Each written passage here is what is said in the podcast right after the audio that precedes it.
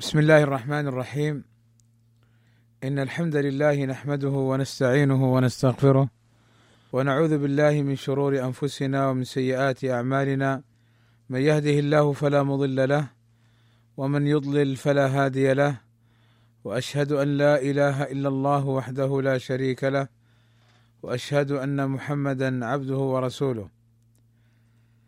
ألا وإن أصدق الكلام كلام الله وخير الهدى هدى محمد وشر الأمور محدثاتها وكل محدثة بدعة وكل بدعة ضلالة وكل ضلالة في النار.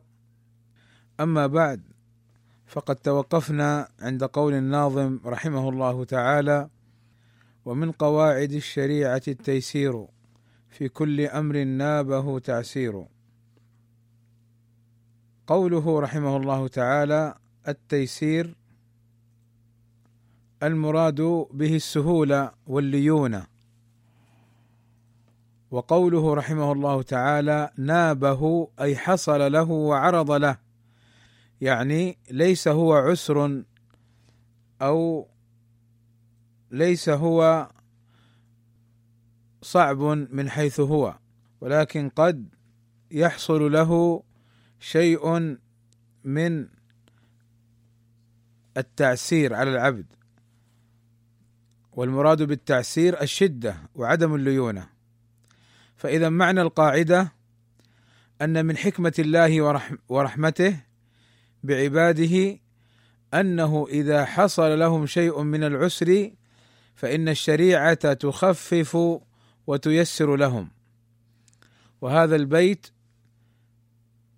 فيه قاعدة المشقة تجلب التيسير. يعني إذا حصلت المشقة خفف على العبد. والمشقة قالوا هي العسر والعناء الخارجان عن حد العادة والاحتمال. والشريعة ليس فيها تعسير لعموم قوله صلى الله عليه وسلم أحب الدين إلى الله الحنيفية السمحة. وقال عز شأنه يريد الله بكم اليسر ولا يريد بكم العسر. فالشريعة في الأصل ليس فيها تعسير لكن قد تعرض أمور يشق فيها على المكلف العمل فيخفف عنه كالصوم في السفر أو المرض الذي يشق معه القيام أو الصيام. وهذه القاعدة مشهورة ومن أدلتها ما سبق. في قوله عز وجل يريد الله بكم اليسر ولا يريد بكم العسر. وقوله صلى الله عليه وسلم إن الدين يسر. وقوله صلى الله عليه وسلم بعثت بالحنيفية السمحة. والتخفيفات الواردة في الشرع لها نوعان النوع الأول نوع شرع من أصله للتيسير وهو عموم التكاليف الشرعية. لكن قد يعرض للإنسان ما يجعل هذا اليسير في حقه عسيرا فجاءت الشريعة فخففته. ونوع شرع لما يجد من الأعذار والعوارض وهو المسمى بالرخص. وهو المسمى بالرخص الشرعية. والمشقة قسمان لأن كل إنسان أو بعض الناس قد يدعي المشقة في بعض العبادات فيطلب التخفيف. فما هو ضابط المشقة التي تحقق هذه القاعدة بحصول التيسير للعبد؟ فيقال المشقة نوعان الأول مشقة لا تنفك العبادة عنها غالبا مثل مشقة الصوم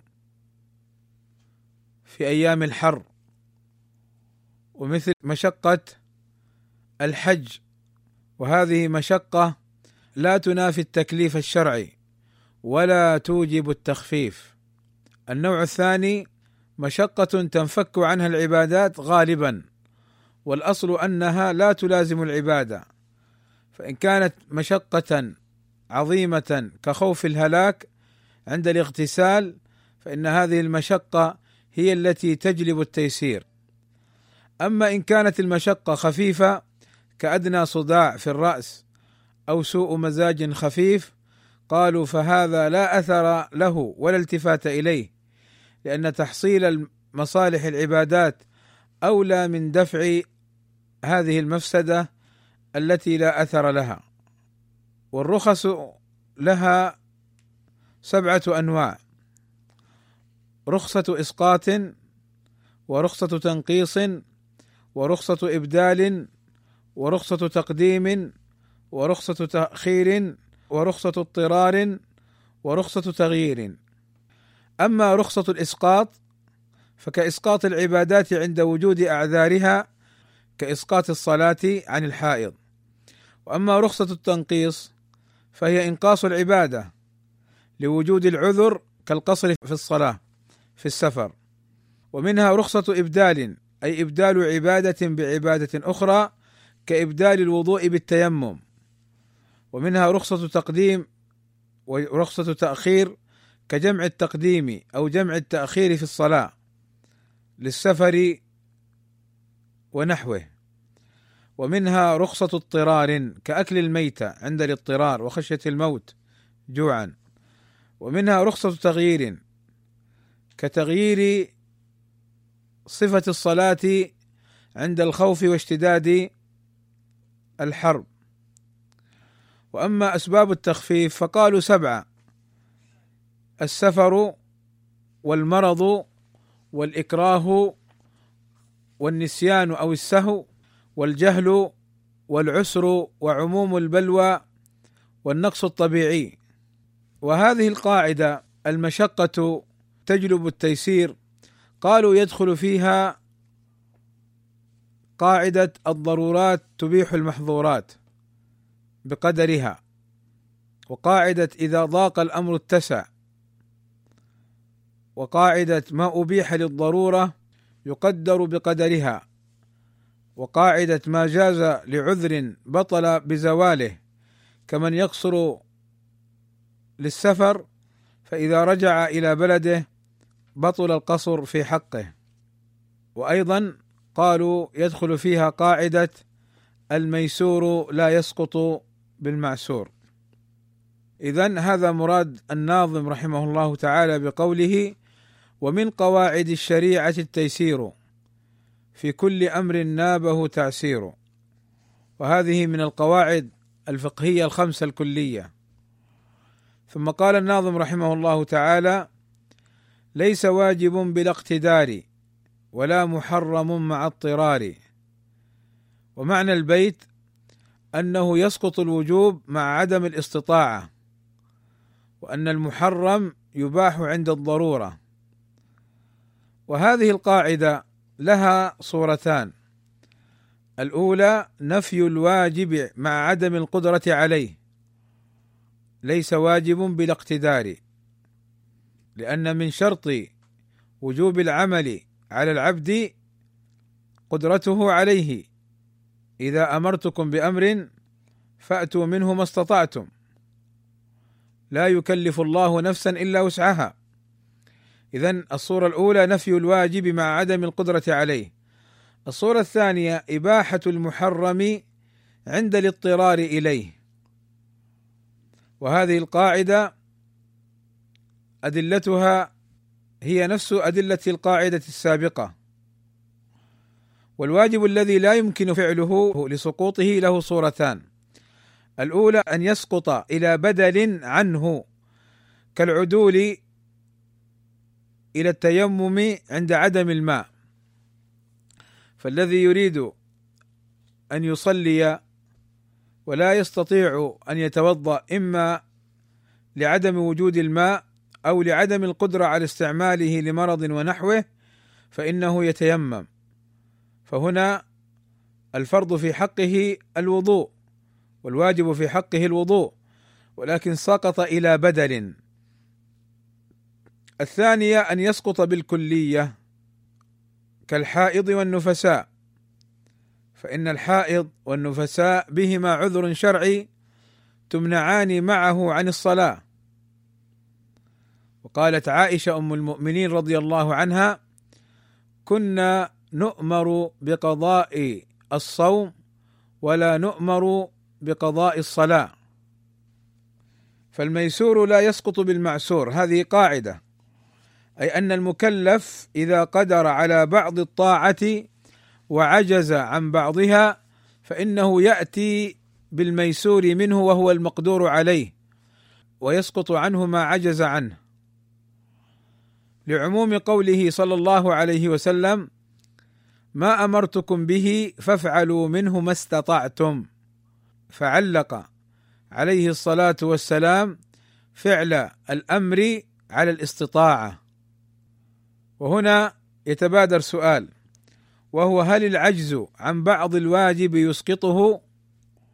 فالجواب أن هذا يختلف باختلاف بعض الواجبات فإن الواجبات على نوعين النوع الأول واجبات لا تتبعض وإنما هي جزء واحد فإذا عجز العبد عن بعضه سقط الجميع ومثال ذلك عتق الرقبة والنوع الثاني واجبات تتبعض.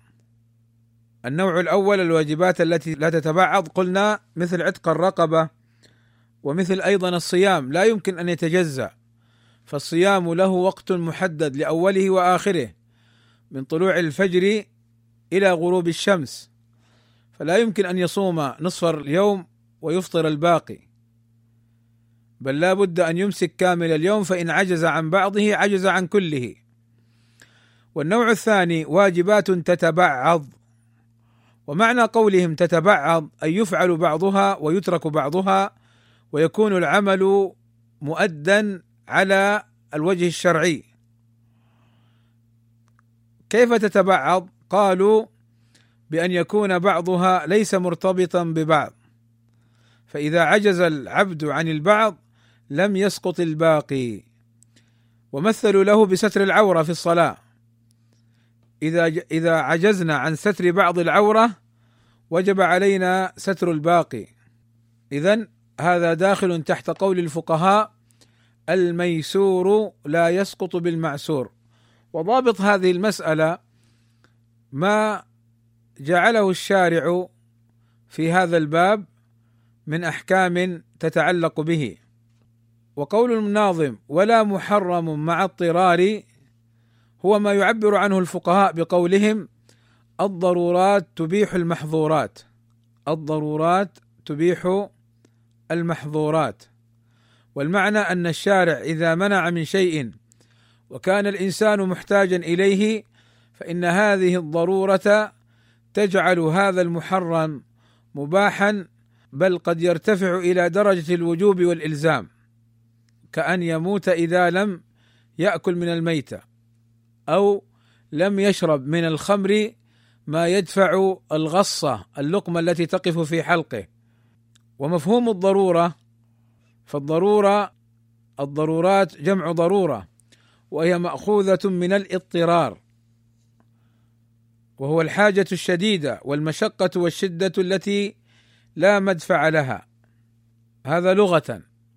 الضرورة لغة هي الحاجة الشديدة والمشقة والشدة التي لا مدفع لها. وأما اصطلاحا الضرورة هي أن تطرأ على الإنسان حالة من الخطر أو المشقة الشديدة بحيث يخاف حدوث ضرر أو أذى بالنفس أو بالعضو أو بالعرض أو بالعقل أو بالمال. وهذه كما سبق معنا بالأمس الضروريات الخمس. اولا الدين ثم النفس ثم العقل ثم العرض ثم المال. ويتعين أو يباح عندئذ ارتكاب الحرام أو ترك الواجب أو تأخيره عن وقته دفعا للضرر عنه. في غالب ظنه ضمن ما أجازه الشرع. ودليل هذه القاعدة عموم قوله عز وجل فمن اضطر في مخمصة غير متجانف لإثم فإن الله غفور رحيم. الآية السابقة يريد الله بكم اليسر ولا يريد بكم العسر. فهذه القاعدة داخلة في القاعدة السابقة. ولكن أفردها الناظم لأن لها احكاما وقيودا. فمن ذلك أن هذه القاعدة لها شروط. وذلك أن تكون الضرورة تندفع بفعل المحظور. فإن لم تندفع لم يجز فعل المحظور. مثل الإنسان الذي لا يجد إلا الخمر. والشرط الثاني أن لا يوجد طريق آخر تندفع به الضرورة. مثل ما مر معنا على سبيل المثال باللقاء السابق لو اجتمع عند الإنسان ميتة وهي محرمة بالإجماع. وحيوان آخر مختلف في حله وتحريمه. فهنا يأكل المختلف فيه ولا يقع في المحرم المجمع عليه. كما سبق معنا عند قول الناظم رحمه الله تعالى وضده تزاحم المفاسد يرتكب الأدنى من المفاسد. والشرط الثالث أن يكون المحظور أقل من الضرورة فإن كانت الضرورة أعظم لم يجز. قال الناظم وكل محظور مع الضرورة بقدر ما تحتاجه الضرورة. هذا البيت هو تكملة وتقييد للبيت السابق لأن قوله رحمه الله تعالى ولا محرم مع اضطرار فيه إطلاق. وهذا الإطلاق قيده بقوله وكل محظور مع الضرورة بقدر ما تحتاجه الضرورة. أي أن لا يتناول من المحظور إلا بالمقدار الذي تندفع به الضرورة. فقوله وكل محظور أي محرم. ومعنى القاعدة أن كل ما أبيح للضرورة من فعل أو ترك فإنما يباح بالقدر الذي يدفع الضرر والأذى دون ما عدا ذلك. فلو أكل من الميتة فله أن يأكل منها بقدر ما يدفع عن نفسه مخافة الهلاك. وليس له أن يأكلها كاملة أو أن يزيد في المقدار المحتاج إليه لعموم قوله عز وجل وهذا دليل القاعدة فمن اضطر غير باغ ولا عاد فلا إثم عليه فغير باغ أي يفعله بلا ضرورة ولا عاد أي متجاوز قدر الضرورة وهذا هو الشاهد. وهذه القاعدة تندرج فيها قاعدة أخرى ما جاز لعذر بطل بزواله. فلو مثلا لو جاز له أكل الميت لخوف الهلاك ثم يسر الله له طعاما حلالا فلا يجوز له أن يتناول الميته ثم تناول الناظم رحمه الله تعالى قاعدة أخرى بقوله وترجع الأحكام لليقين فلا يزيل الشك لليقين. وهذه قاعدة فقهية كلية من القواعد الخمسة وهي المعنون لها بقولهم اليقين لا يزول بالشك. وهذه القاعدة كما قال أهل العلم تدخل في معظم أبواب الفقه من معاملات وعقوبات وأقضية بل حتى والعبادات كما سيأتينا إن شاء الله. فالمراد باليقين لغة العلم وزوال الشك والمراد باليقين اصطلاحا حصول الجزم أو الظن الغالب بوقوع الشيء أو عدم وقوعه. فاذا اليقين إما أن يكون حصول الجزم وإما أن يكون الظن الغالب. فالظن الغالب لما كان مقابلا للشك اعطي حكم اليقين. وأما الشك فهو مطلق التردد لغة. واصطلاحا تردد الفعل بين الوقوع وعدمه. يعني هل فعله أو لم يفعله. كما في الحديث عن النبي صلى الله عليه وسلم إذا شك أحدكم في صلاته فلم يدري كم صلى اثلاثا أم أربع فليطرح الشك وليبني على ما استيقن أو كما قال صلى الله عليه وسلم. فاذا هنا تردد هل هو صلى اربعا أم ثلاثا؟ هل صلى أو لم يصلي؟ الرابعة. اذا الشك حيث لا يوجد مرجح لأحد الطرفين على الآخر ولا يمكن ترجيح أحد الاحتمالين على الآخر. والشك يدخل فيه التردد كما سبق ويدخل فيه أيضا الظن غير الراجح. فالظن غير الراجح لما كان مقابلا لليقين كان بمنزلة الشك. ولذلك كما سبق إذا صلى الظهر وكان في الركعة الثالثة ثم شك هل هو في الرابعة أم لا زال في الثالثة هناك ظن أنه صلى الرابعة واليقين أنه لم يصلها. فهذا الظن لما كان مقابلا لليقين كان بمنزلة الشك. ولا بد من فهم هذه القاعدة بهذه الصورة. حتى تنجلي الأمور عندما يقرأ الطالب كتب الفقه فإنهم يدخلون في الشك هاتين الصورتين. الصورة الأولى التردد هل فعل أو لم يفعل؟ والصورة الثانية يدخلون في الشك الظن غير الراجح لماذا يدخلونه؟ لأنه في مقابل اليقين. فإذا معنى القاعدة أن الإنسان إذا تحقق من وجود شيء ثم شك في عدم وجوده فالأصل الوجود لهذا الشيء. وإذا تحقق من عدم وجود الشيء ثم شك في وجوده فالأصل عدم الوجود. مثاله إذا كان الإنسان متوضئا ثم قال هل أحدثت؟ هل فعلت شيئا نقض الوضوء؟ فنقول له الأصل أنك متوضئ والشك يطرح ولا يلتفت له. والعكس إذا كان متيقنا أنه غير متوضئ إما لنوم أو لبول أو لخروج ريح أو لأي أمر من نواقض الوضوء. ثم شك هل توضأ وتطهر أم لا؟ فنقول الأصل عدم الوجود وهو أنك غير متوضئ ما دليل هذه القاعدة؟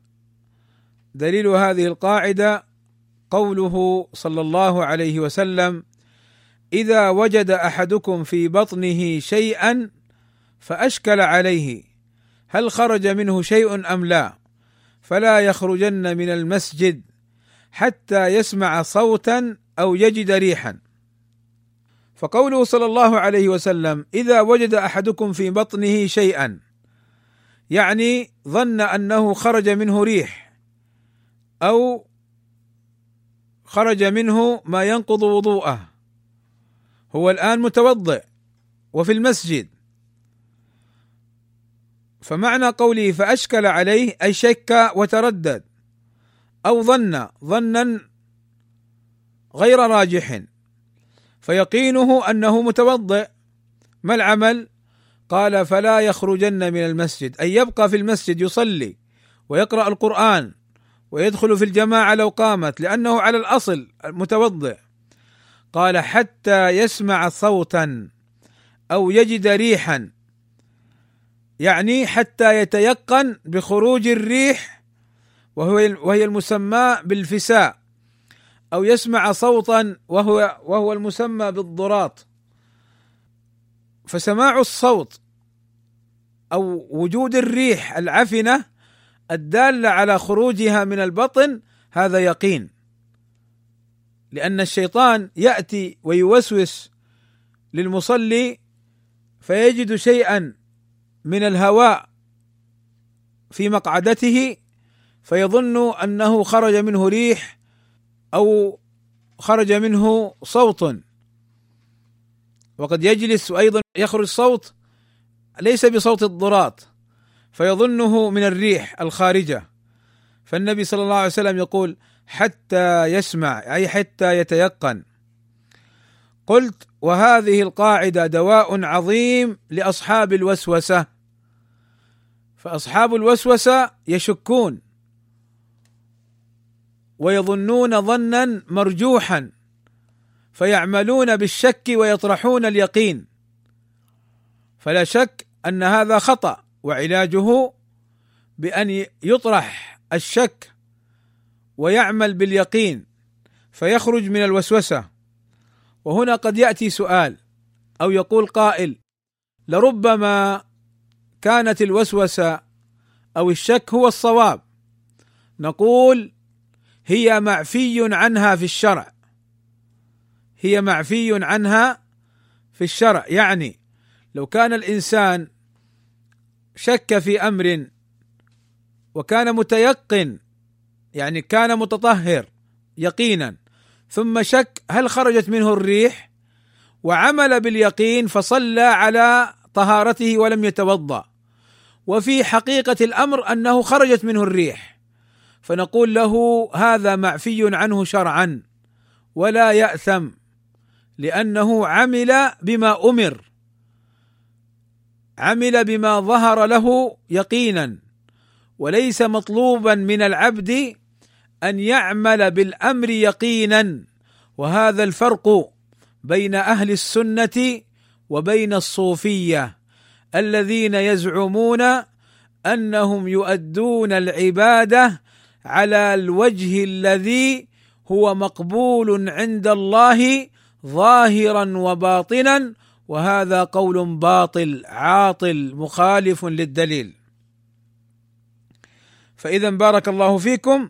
هذه القاعدة دواء عظيم لأصحاب الوسوسة والشكوك. وهناك قواعد متفرعة عن هذه القاعدة منها ما ثبت بيقين لا يرتفع إلا بيقين والأصل بقاء ما كان على ما كان والشك في العبادة لا يلتفت إليه في ثلاثة مواضع الأول بعد الفراغ من العبادة والثاني إذا كان وهما والثالث إذا كثر مع الإنسان فإنه لا يلتفت لهذه الشكوك والظنون ما ثبت بيقين لا يرتفع إلا بيقين. وهذه قاعدة من القواعد الفقهية المشهورة والتي ينبغي للمسلم أن يعيها وأن يفهمها.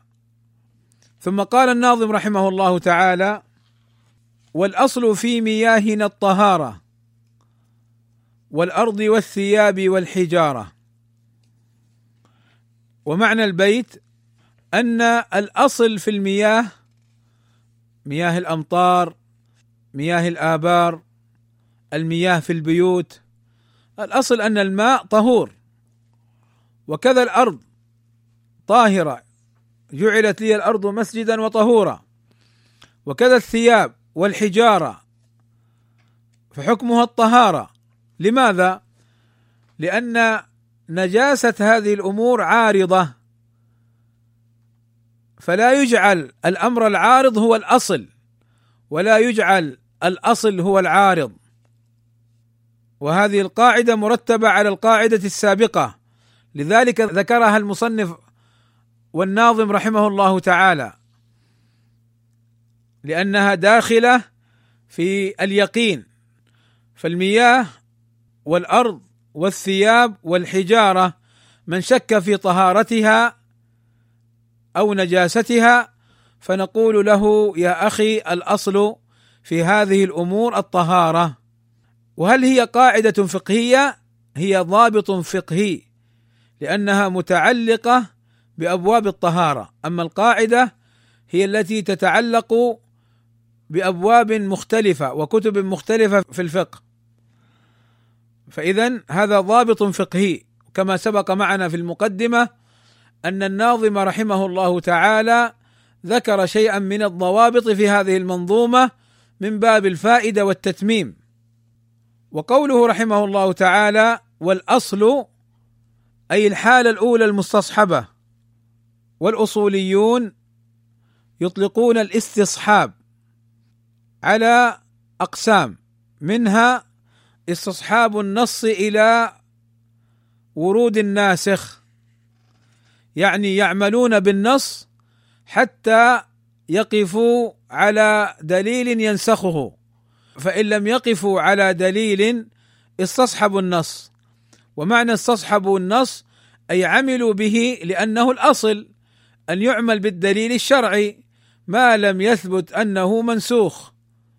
وكذا استصحاب العموم والإطلاق حتى يأتي التخصيص والتقييد. فإذا جاء النص عاما أو مطلقا عملوا بعمومه وعملوا بمطلقه استصحابا أن الأصل في الأدلة العموم والأصل في الأدلة المطلقة الإطلاق حتى يجيء تخصيصها أو تقييدها. وكذا الأصل استصحاب الحال وهو لزوم حكم دل الشرع على ثبوته. فالشرع مثلا دل على طهارة الماء. فنحن نعمل بهذا الاستصحاب. اذا معنى البيت دلت الأدلة الشرعية على طهارة المياه بأنواعها أمطار أو بحار أو أنهار أو آبار أو عيون. وعلى طهارة الثياب واللباس وعلى طهارة الأرض والحجارة. فهذا الأصل هو المتيقن. فلا نعدل عنه إلا بيقين. مع مراعاة أن اليقين يشمل العلم ويشمل غلبة الظن الراجحه ودليل طهارة المياه قول الله عز وجل وأنزلنا من السماء ماء طهورا وقوله صلى الله عليه وسلم الماء طهور لا ينجسه شيء. ودليل طهارة الأرض والحجارة عموم قوله صلى الله عليه وسلم وجعلت لي الأرض مسجدا وطهورا ودليل طهارة الثياب ما جاء عن النبي صلى الله عليه وسلم أنه كان يقسم غنائم الكفار ومنها الثياب ولم يأمرهم صلى الله عليه وسلم بغسلها. ثم قال الناظم رحمه الله تعالى والأصل في الأبضاع واللحوم والنفس والأموال للمعصوم تحريمها حتى يجيء الحل. فافهم هداك الله ما يمل. قوله ما يمل أي ما يملى عليك من النظم. أيها المتفقه والمستبصر في دينك. ومعنى القاعدة أن الأصل في هذه الأشياء التحريم حتى يجيء الدليل الذي يحلها. والأشياء المذكورة في النظم هي قوله الأبضاع واللحوم والنفس والأموال. فالأبضاع جمع بضع ويطلق ويقال فيه بضع. والمراد به الفرج وهو كناية عن النساء والنكاح أي أن الأصل في النكاح الحرمة والحظر ويباح النكاح بأحد طريقين بعقد النكاح أو بملك اليمين وما عداهما فهو محظور. ومن القواعد أنه إذا اجتمع حلال وحرام أو كثر الحرام غلب الحرام. قوله واللحوم قوله رحمه الله تعالى واللحوم أي الأصل في اللحوم التحريم إلا ما دل الدليل على إباحته. وقد استدل الناظم رحمه الله تعالى في شرحه بحديث عدي رضي الله عنه أن النبي صلى الله عليه وسلم قال إذا أرسلت كلبك المعلم يعني الكلب الذي علم الصيد وذلك بأن إذا أرسله للصيد انطلق وإذا أوقفه وقف.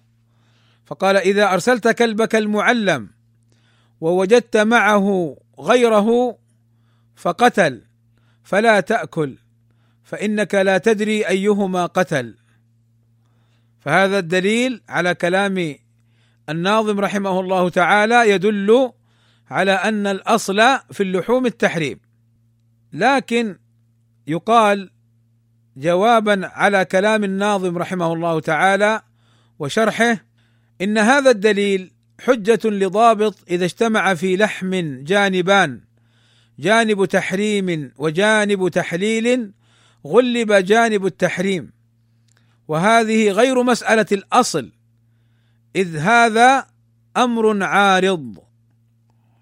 وهناك أصل عندهم يقول الأصل في الأطعمة الإباحة ما لم يرد التحريم.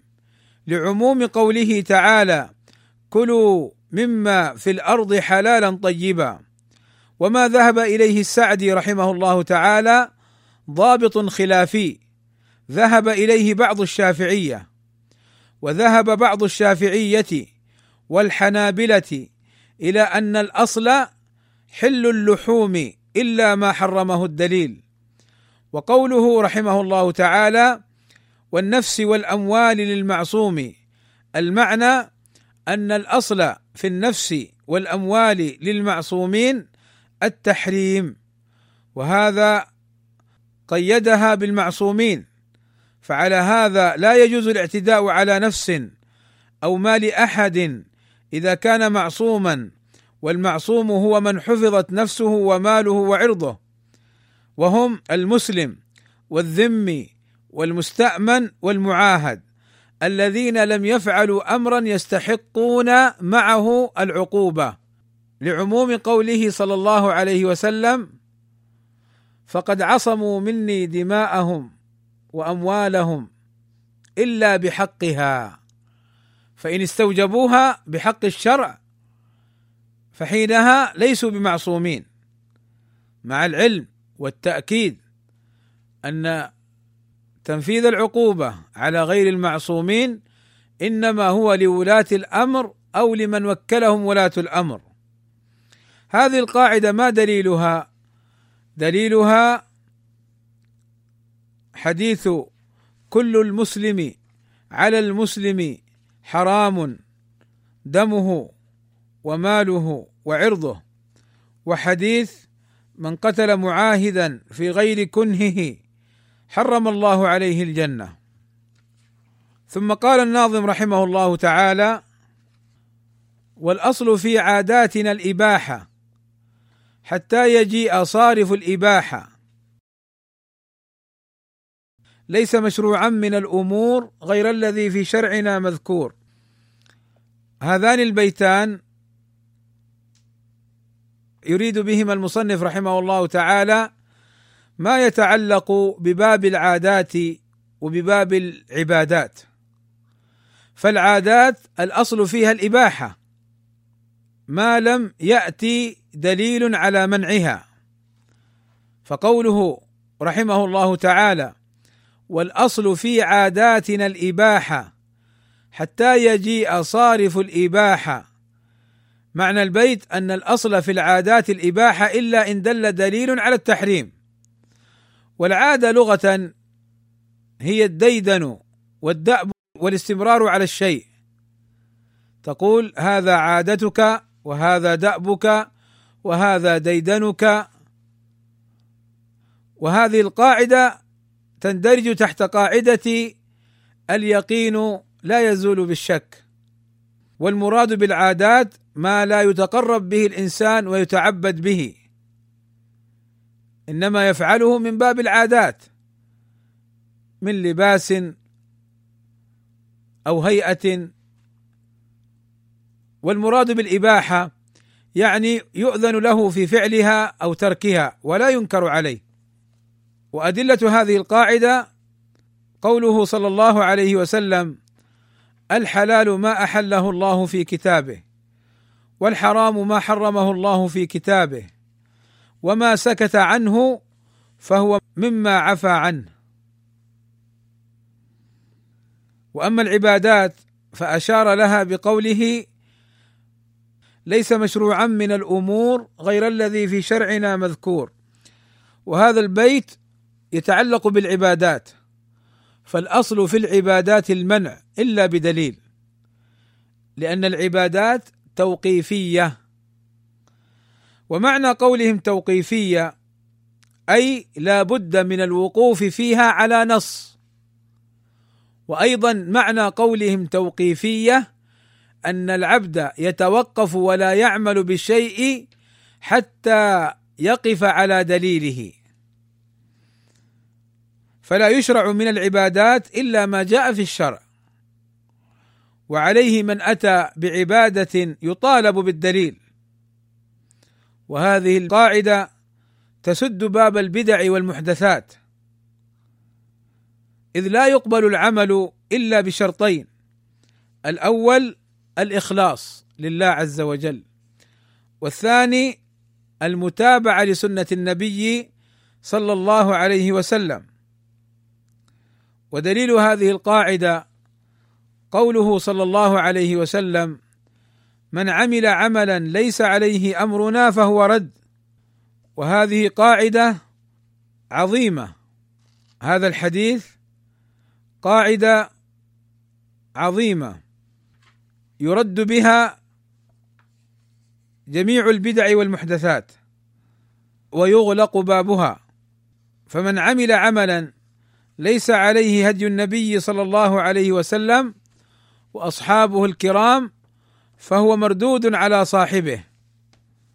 فلا يجوز الابتداع في الدين بالإتيان بعبادات أو بأحكام أو بقواعد تخالف الدين أو لا دليل عليها ويلزم الناس بها. الناس يلزمون بالحق ويلزمون بما دل عليه الدليل المعتبر فمن أتى بقواعد أو بعبادات أو بأمور خارجه عن الدليل لا تقبل منه. فكم؟ يقعد بعض الناس القواعد الفاسدة التي يتناقضون فيها. وإنك لتعجب من أناس يقاعدون قواعد بالأمس إذا طبقت عليهم اليوم إذا هم يتقافزون ويتباكون ويكادون يصابون بالجنون يضربون غيرهم بألسنة حداد باطلا من القول فإذا ضربوا بالحق لم يتحملوا. وهذا والله عبرة لمن اعتبر. أن ترى هذا الذي يقعد تلك القواعد بالأمس تطبق عليه اليوم فيرفضها فتعلم أنه على باطل وأنه غير صادق. فالمرء تزكيه أعماله وأقواله. طبقوا هذه القاعدة. وانظروا لأحوال بعض الناس اليوم. تجدونهم بالأمس قالوا قواعد. واليوم لما طبقت عليهم القواعد التي أحدثوها وقالوها إذا هم يرفضوها وهذا دليل على تناقض أصحابها وأنهم غير صادقين وغير موثوق بهم لأن أعمالهم وأقوالهم دلت على حالهم. فنسأل الله السلامة والعافية من أناس كانوا بالأمس يتباكون على الطعون في العلماء واليوم لم يطعنوا في العلماء وحسب بل تجرأوا على العلماء جرأة لم يجرؤها عوام الناس ولا فساقهم. والله الذي لا إله إلا هو. بل حتى الحزبيون ما تجرأوا على علماء السلفية كهؤلاء. فنسأل الله أن يحفظ السلفية وأن يحفظ علماء السلفية من هؤلاء ومن مكرهم. ومن شرهم وضررهم. نسأل الله عز وجل أن يكف شرهم. نسأله أن يهديهم إلى الصراط المستقيم. فإن كانوا غير راضين بالدخول في الصراط المستقيم فنسأل الله في علاه أن يكف السلفيين والسلفية أن يكف عنهم شرهم وضررهم. وصلى الله وسلم على نبينا محمد وعلى آله وصحبه وسلم أجمعين.